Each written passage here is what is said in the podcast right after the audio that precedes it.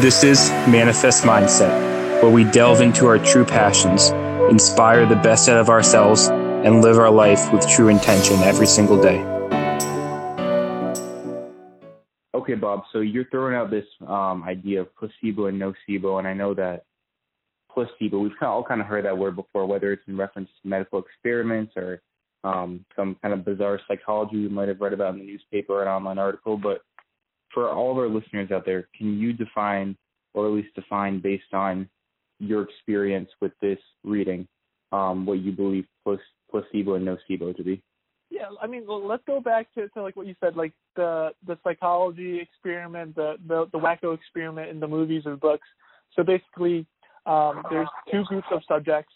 One group's uh, one group comes in, the, the, both of them come in with like the flu, and uh, one group gets an actual pill, the other group gets a pill that's just a sugar pill, and both of them believe that they will get better if they take the pill.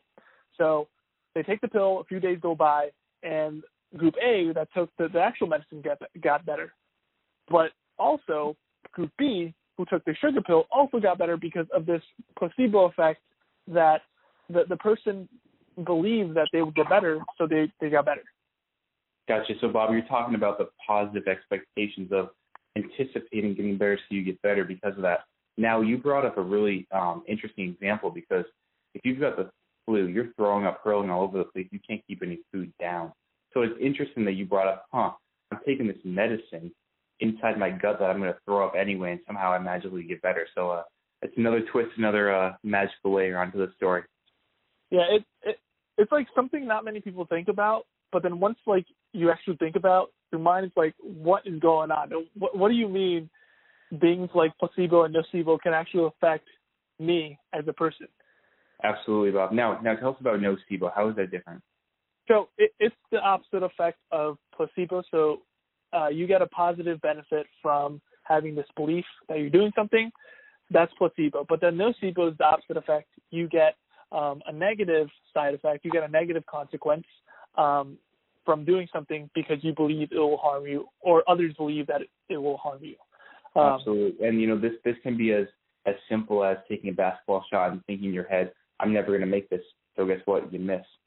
Or it can be as severe as a um, an old study that was done of cancer patients, and um, uh, it's not ethical to do anymore, but a true chemotherapy versus a placebo chemotherapy for early stage cancer and trying to figure out, okay, what is going to be more effective? Is chemotherapy actually effective, or is it a, partially about placebo effect and figuring that out? A side effect that they were not anticipating occurring was Bob in the group that received the uh, placebo chemotherapy, the chemotherapy that wasn't actually it, kind of a fake treatment. Guess what happened? They they lost their hair. Yes. Oh, I already told you this, didn't I? No, you didn't. I just assumed. But oh, well, well, fantastic guess, my friend. That's exactly what happened. They lost their hair. Oh, is, is that did that really happen? Yeah. Wow, that's the power of this. The power of our minds. and and and the power of Bob Chang's lucky guessing intuition. yeah, I, I, that reminds me of, of another study that I read in a book that I don't know where I read it. I think it was Seven Habits of Highly Effective People, but basically there was this guy who volunteered um, I think he was actually a prisoner, and they put a mask over him, and they pretended to to cut his throat. Um, they didn't actually cut his throat, but they pretended to cut his throat, and they turned on the sound. of scientists or the researchers or the prison guards, whoever you want to call it, they turned on the sound of dripping blood. Um, even though there was no cut, there was this sound of dripping blood down on the floor, and eventually, after a few hours, the guy just just died, even though there was no cut even though wow. there was no physical harm or anything. It was just this guy believing that he lost all his blood because um, because of this nocebo effect. So this this thing we're talking about right here is a life or death uh, kind of ideology. Ideology. So absolutely, Bob. That that's so powerful to think about. That that you know it makes us take it. At least for me personally, it makes me take a step back and question everything I thought I knew, everything I thought I understood, and you know the true power that the mind has in itself, and how can we leverage that and use that for the best for ourselves and our patients and our friends and our community. Yeah. So if we were to go back to to the physical therapy side of things about this placebo and nocebo thing, um, one thing that has been brought to my mind, and I've been really thinking about like that that whole mind blowing experience is this question about all the research studies that are are going on for for physical therapy, like all the research studies that are going on for um, medical science, things like that. How much of the the positive benefits that come up from the study, like somebody getting better from doing bridges and exercise for low back pain, how much of that is the intervention and how much of that is the patient's expectations towards the intervention?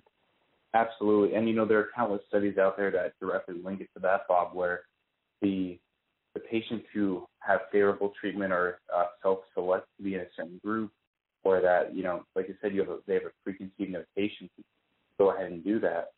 There's research to support that. Hey, that's going to be much more effective that way. I mean, if yeah. we go back to um, the use of ultrasound, not diagnostic ultrasound, but ultrasound as a modality to, in theory, create local tissue heat to change up chemical inflammation and everything. Um, there are studies out there that cite that ultrasound does have a positive effect. However, the positive effect of ultrasound is the same whether the machine is plugged in or not plugged in. Yes.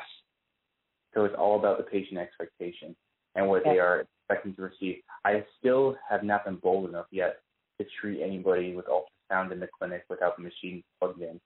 Um, then again, I haven't used ultrasound as a treatment in the clinic for probably two years for good reason. Um, I'll, I'll pull it off one day and uh, we'll see what happens out of it. Yeah, it's ultrasound's an interesting thing. I, I haven't. Does your clinic right now have ultrasound? Um, yes, we technically do, and some of the therapists like using it um, for certain stages of a little bit of uh, heel pain once in a while, but um, it's very, very rare. Yeah. So there, there's also this other study that I, I'm not going to quote their name because I don't remember their name, um, but I think it was actually Julia Fritz with with the expectation studies. I, I honestly don't know, but um, the, there was the results. Basically, what, what they found was it's not only that the patient's patient's expectations that determine the outcomes of the the treatment or whatever. It's also the clinician's expectations that really impact the the outcomes of the patient. So if if a, if the therapist believes that ultrasound is going to work and the patient believes ultrasound is going to work, it's a good chance that it might help. That that it's going to help help with uh, whatever the patient comes in with. So I find that that's super interesting. It, it is, Bob, and you know this is um there are countless studies like that that cite it for different forms of manual therapy. Um, and it's interesting to think about, hey, is it more effective because of the way that therapist communicates that? Um, even if they try and have a non-biased approach, there's subtle communication, or is it because hey, they believe in that more, so that's what they've been trained in, that's what they practice in even more. Um, so it's interesting considering all the possibilities, but certainly kind of the important concept is how can we have self-selection by both the therapist and the patient um, to really maximize um, the placebo effect and something that you know one of my professors you know you know the man the myth the legend Mike Costello um, he talks a lot about you know do good treatment do the best you can. Also part of that is how can you ethically maximize the placebo effect for your patients? Yes. I, I don't want to say like you want to manipulate, but it's kind of like you're strategically manipulating the patient to enhance this placebo effect. I don't know if you feel the same way, but but that's that's what sometimes I feel like.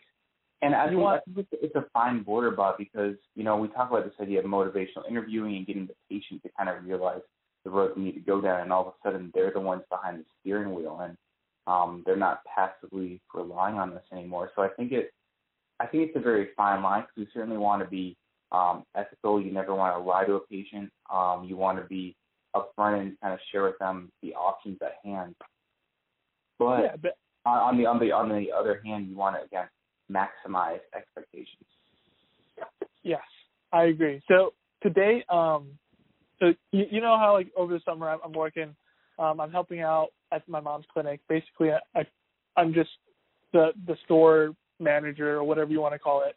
Um, yeah so there's there's an acupuncturist there. There's there's a few massage people, massage therapists there, um, and t- today somebody came in with um, swollen swollen legs.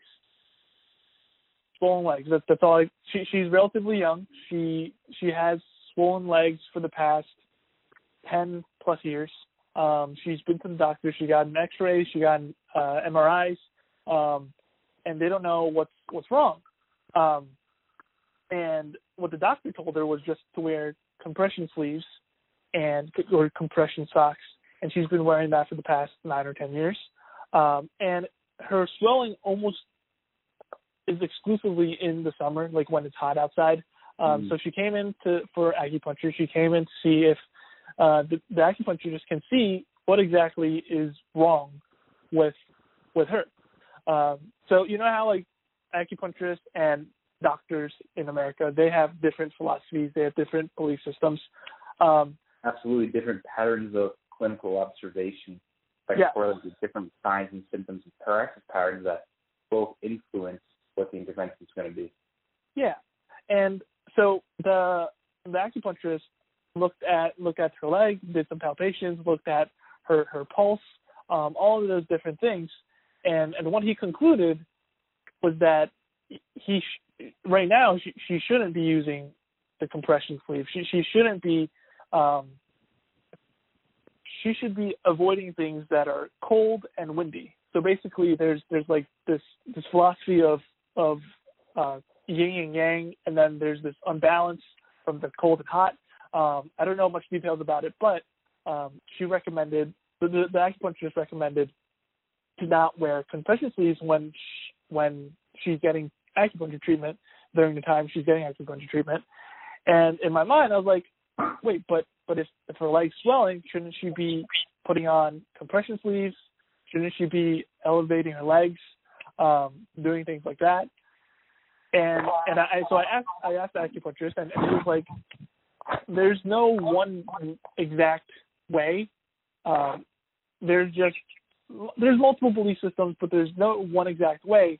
Um, and now now that I told the story, I don't know how this relates to what we were talking about, but but it, I don't know if that made any sense. Like, No, it did, Bob, and it's it's really interesting. Um, uh, let me think of the exact words I want to use. It's really interesting with these different um, belief systems and how they can influence it, and I really enjoy how you know we can talk about this. It's different forms of science, different forms of observation about clinical patterns, and what we can do to influence that. Um, and it's it is interesting with the acupuncture system about the meridian balancing, about the chi balancing, and the five different elements that influence it. But you know, somebody I was talking to a while ago with um, who was uh, in, talking more about because I'm older Chinese medicine, and they were saying, you know, food, all food is in balance as far as nutrients and everything. And there were times where this person, this practitioner, would actually recommend having like a couple bites of like a potato chip or a Frito or something crazy like that, where it's like, really, you want me to be having fried food? But like my impression of this stuff is like, no, this is all natural food, it's all in balance.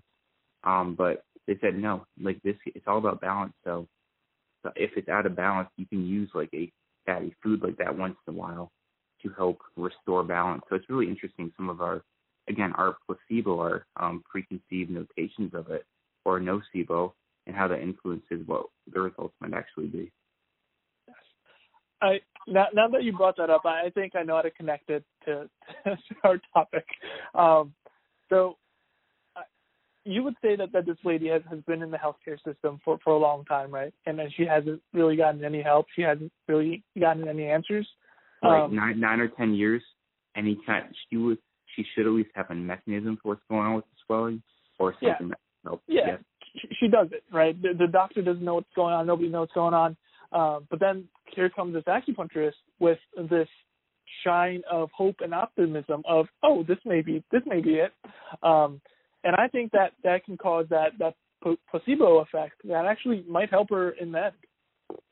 I, I think that relates. Yeah, I think that connects. Absolutely. And you know, it could be far more than just the placebo effect as well. It could be good scientific knowledge and clinical practice behind it too. But I agree that let's leverage the placebo effect to help people out, especially in those situations where they come to us saying, giving us a laundry list of everything else they've already tried that has not worked. You know, I think sometimes it's more, it's more ethical to provide that strong placebo effect for them to anticipate a positive outcome than it would be unethical to say, oh, just kind of neutral about it. It would be more unethical to give them a negative, a nocebo expectation. Yes. So, I I mean I personally I I experienced this nocebo effect, and I talked about this before, like six months ago, on this podcast. But I'm sure you hold heard the story. I went to I was squatting one day and then I hurt my knee. Um, it was just a sharp injury, or it was uh, an acute injury, so basically just a few days that it had sharp pain. Um, and then I went to this orthopedic PT person, and he told me once I walked in, he told he looked at my knees and he said that I should never squat again, and that squatting is a hobby, and if I continued to squat, um, I would dislocate my knee. Um, and ever since then, like I, I know about the nocebo effect, but but it's still deeply imprinted in my mind of like, oh my god, am, am I gonna dislocate my knee? And and to this day, my knee's still my knee's still hurting. Now now the pain's been going drastically down now that I understand all this like pain science stuff. But I, I had this pain for I don't know four years, four years for for knee pain, which well it's it's tendonitis, which is slow to heal. But but four years, that I, I feel like that goes into more of this chronic pain science kind of realm. Um, but I don't know. Um, but but that's that's my experience with nocebo. That that may not be, but it, it, it is nocebo. Um, so yeah. Yeah, right. And like you said, Bob, it you know there very well may be a pathomechanical rationale and reasoning for knee pain, for knee irritation, especially in your case with what's going on. But however, in addition to that, there are also factors like you said about these negative outcomes. A lot of people instilling fear avoidance in you, um, and that definitely does influence um, your expectation of that movement pattern. Yeah, yeah, it's interesting. All right, do, do you want to go into, this article, Nick? Yeah, all right, Bob. Lead lead the way. Let's get into this article. Right. this article is called "Contemporary um, Biopsychosocial Exercise Prescription for Chronic Low Back Pain: Questioning Core Stability Programs and Considering Context" by Peter Stilwell, uh, Dr. Chiropractor, and Katarina Harman, PT, PhD. Um, wait, wait, Bob, can you say the title one more time? No, I'm kidding. Don't, don't say that. I got to. All right, but but um, it talks a lot about th- this idea of therapeutic alliance that we brought up, and it questions this idea of um, doing core exercises for for non-specific chronic low back pain. Um, and, and we all know, like, I guess from school, that the chronic non-specific low back pain is, is hard. It's hard. It's quote unquote harder to treat. I don't want to bring some nocebo into this, but it's quote unquote harder to treat than, than regular two-day acute back pain. Do you agree, Nick? I would, I would agree with that with the premise of it's harder than acute back pain once the acuteness of that back pain kind of resolves and works itself out out of that acute phase of healing. Um, because there there are some backs where it's just it's so acute you can't do a damn thing for it except for to maybe have a person uh, lie down and get some anti-inflammatory dose pack in there um, and make something calm down. But to your point, for the subacute back pain patient, um, you know, a week out or so compared to the chronic pain patient, I mean, the reason that they're in chronicity is because they haven't found answers somewhere. And that can often lead to a continued nocebo effect along the way. Yeah. There's this sense of of uncertainty of am I ever going to get better? Is this going to be with me for the rest of my life? Um, am I going to just pop out of my back? My, my back just going to pop out of nowhere um, anytime? And and I think that the parallels with my my mindset currently with, with my knee um, of thinking, am I going to dislocate my knee? Which I know it's it's not going to happen. Um, yeah, Bob, Bob, you better watch out. The next time you uh you you uh go from standing up to to sitting down, sitting down the toilet, your kneecap's gonna fly up. It's gonna hit the doorknob or something. yeah, you're so unstable, Bob. Oh man, but in, in reality, like the body is is such a, a sturdy and powerful and amazing thing. So, um, I, I think the, these nocebo statements really brings injustice to what the body can do. Now, Bob, I'm gonna I'm gonna play a little devil devil's advocate for us here, because you know the pendulum is starting to, in the physical therapy world and the medical world, uh, swing back a little bit. It was it was very highly biomechanical for a while, and hence we had something missing in the spectrum. We had this biopsychosocial um, model come up to try and understand, hey, it actually matters what the patient thinks, what they expect, and all these other great things. But now we're starting to swing back to, you know, yes, that is true. Yes, the patient's expectation matters and how you communicate with them and all these other things. But biomechanics are still important. It's still important to have this understanding of where the body moves. And I know for myself, I fell in the trap when I first started learning about this stuff. I'm like, I question, wait, all this other stuff that I've learned, does it even matter? And some of it, eh, maybe not as much to all situations. A lot of it still does matter. So I want to raise the importance and understanding that it is far more than just, hey, you know, what are your expectations? But we have to have sound reasoning and sound evidence behind that as well. So I agree with you with that. So so so my thought process is that um, it, it's a balance of both of both pathological stuff and and the psychosocial stuff uh, because you can't just always tell a patient that it's the pain's in your head. Um, it's it's you're you're thinking about it too much and stuff like that. Um, I, I agree, Nick. That, that's Absolutely, and, and I think it's I think Bob, it's about the um the way we communicate that with the placebo and nocebo effect. It's about the um the subtleties of language, the subtleties of of um appearances, not so much of oh okay um I'm telling you straight up exactly what it is, but it's in that kind of nonverbal communication or the subtleties of the verbal communication. So it's not so explicit and out there, but it's kind of like a, a repetitive, gentle nudge in the right direction. Yeah. Um, going back to that more pathoanatomical nature, and and what pathoanatomical means is basically telling is basically like the muscles, the bones, the tendons, uh, the things in the body that are not psychosocial, which is more like expectations, talking, stuff like that. Um, right. The more is more of the structure of the body. Yes. Um, if I were to play a little bit more devil's advocate on your devil's advocate for me, please. Um, I like if you see somebody's shoulder, right, and they have pain.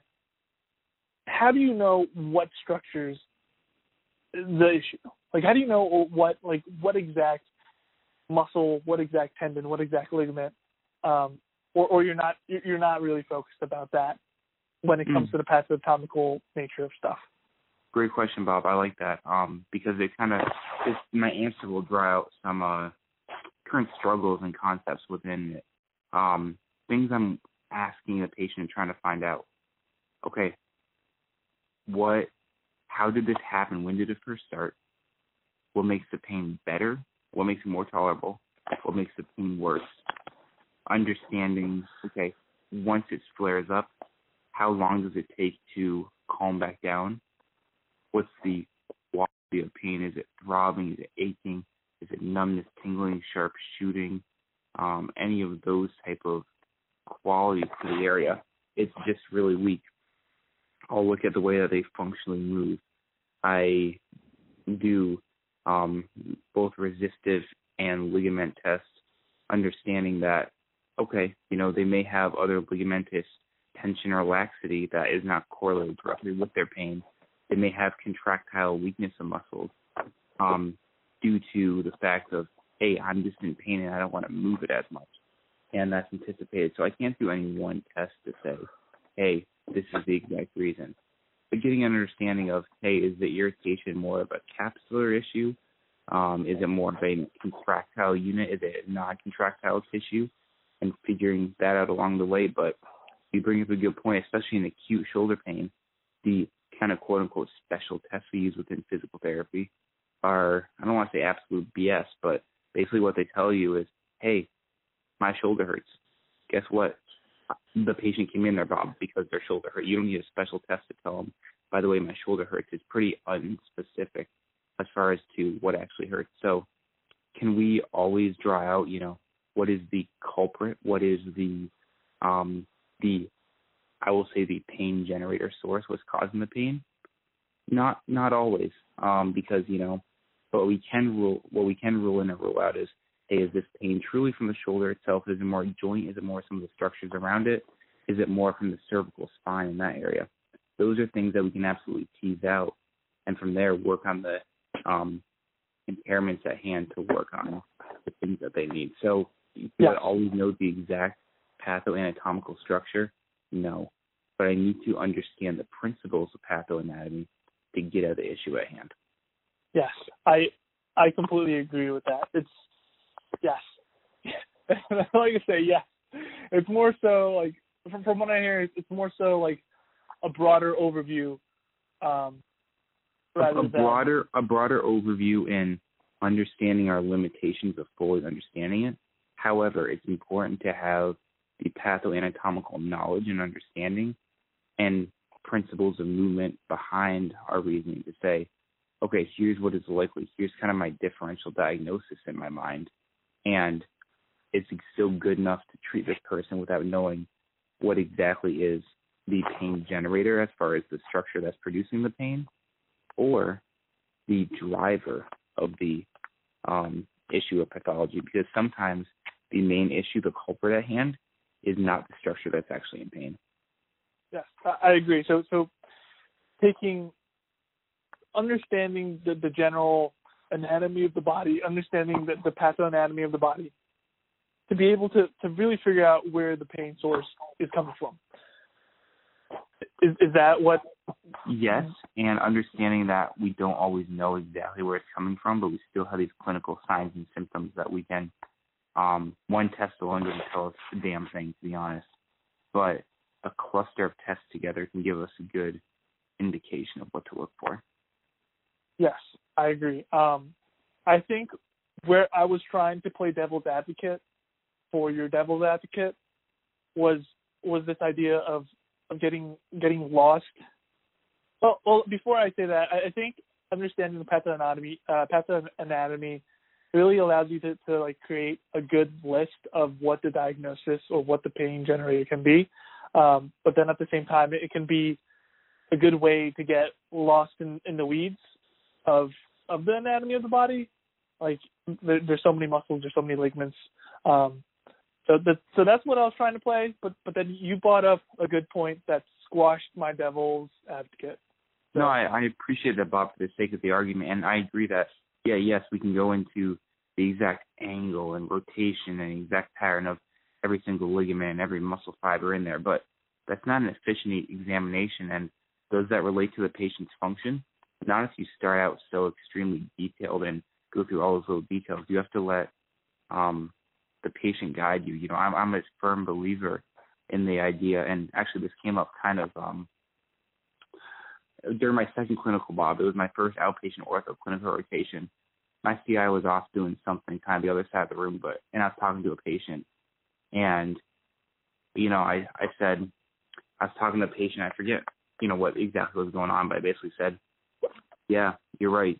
Your body has an intuition for what it needs, and it's my job to translate it. My CI was like, whoa, that's cool. And like, I'm like, yeah, I just, I just made that shit up on the spot, but I didn't say shit in front of the patient. But that's kind of my belief, Bob, is that you know it's our job as not just physical therapists or acupuncturists or chiropractors, massage therapists, but as healers. Because physical therapy, that's a job with a great responsibility and it's a calling. But and it's an important role to play. And that's how I express my vocation, my vocation as a healer. But to truly be a healer, I believe is to translate the body's needs. And more than just the body, it, it brings up the psychosocial aspect, the spiritual aspect too, but it's to help translate, to have that intuition through practice to dissect you know, that to people. I, I really like that analogy because you could put that with like like you're translating different languages, right? You're translating English to Russian, English to Germany, German. Uh, you're translating English to, to Chinese, and you're translating the the body's what was it? The body's intuition. Yeah. The again, kind of what I said was the body has an intuition for what it needs. Yes. So, so like as a physical therapist will translate that intuition of what it needs to, to physical therapy terms. A chiropractor will, will translate the body's intuition to it, the, the chiropractor version of it. Then an acupuncturist will do the same thing. Then an MD will do the, the same thing, and, and the list goes on. Even though there's And kind the of yeah, the best clinicians, the best physicians are not just, hey, I'm in this bubble, in this bubble, in this bubble. They have a eclectic approach. They understand the body as a whole and what systems are at play, what systems are at hand, more than just, hey, this is my PT knowledge, hey, this is my chiropractic, this is my acupuncture, this is my medical doctor, orthopedic surgeon perspective. It's it's what can I possibly bring to the table in the expression of the human experience, and how does that guide my recommendation? Now, I think something interesting to, to maybe think about is is if we were to talk ten years about this um, in the future, um, it's most likely going to change, like like a million percent. Um, but but I wonder what, which direction it's going to shift because at the end of every research article, research paper, there, there's always that one sentence that says there should be more research to be done in this area, and in all research papers, right? Um, so I wonder where where this intuition of what the patient needs will go. And Bob, if I had to if I had to give a bold prediction for ten years in the future, what we're looking at, I think our, at least in the physical therapy sense, our paradigm for research is going to change. I think our paradigm for research of, you know, does manipulation help?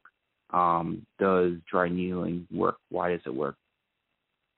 Our paradigm for research is going to be much less based on, hey, what's the, um, you know, two groups, one control, one variable.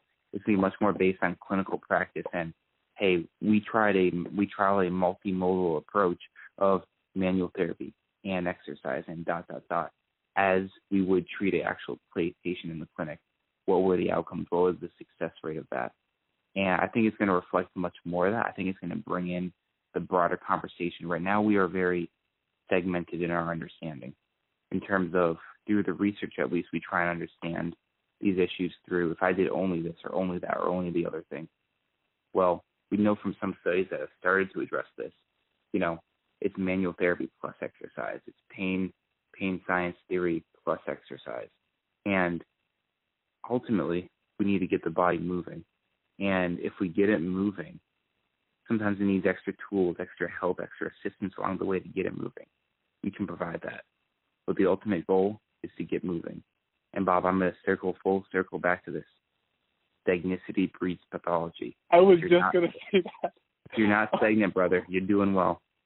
You're right. I, I was I was just gonna say a wise man once told me stagnation leads to pathology.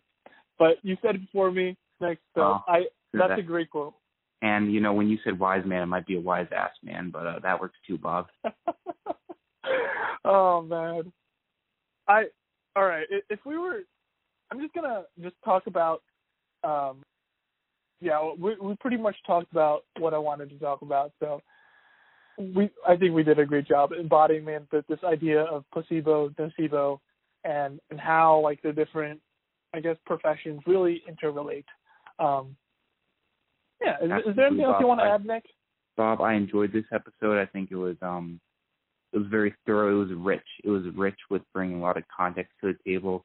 And again, like any good conversation between you and I, we're going on a complete whim, um, as as it should be, trusting our own intuition in our own language and attempting, creating the bold feat of attempting to translate that not only for each other, but maybe making it uh, audible and digestible and translatable for all those others out there as well. Now, we tried a new recording software today. I hope we- we've been talking for 35 minutes. I hope this records. But if we were to go back to, to last week, um, we do still have our accountability stuff. And I, I tried my webinar. Um, this was my last attempt at a webinar, and and it didn't didn't go as well as I expected. So I was thinking of just scrapping that and setting a new goal for myself. Um, but I, I'm not exactly sure what that new goal should be. You know, Bob, I, I like that idea of, you know, you you've been very persistent with this. This has probably been, you know, way over your 10th webinar, probably over your 20th webinar, and it's having a harder time gaining traction on that. So I like that you're persistent. I like that you were talking pre- on previous episodes about, hey, nobody showed up or one person showed up. However, I still went through the whole process. I got the confidence. I got the repetition. I got the speech down. Um, so you're always improving on yourself and not just saying, oh, I tried this, nobody showed up, and quitting early, um, which would be very reasonable and fair to do, I think. But you tried to use each opportunity as a learning experience ahead of you. Yeah. Um, there, there's this theory, and this can be like this whole other episode. Um, but, but I, I was talking with with one of my professors, uh, Dr. Uh, Jason Cherry, and he was talking to me about about this this idea or this theory of of the sunken ship fallacy. It's a fallacy, not a theory. Um, are you familiar with that by any chance? Bob, I've heard the term, but you're gonna have to remind me. So, so basically, um, this the captain of the ship never jumps ship, right? Okay.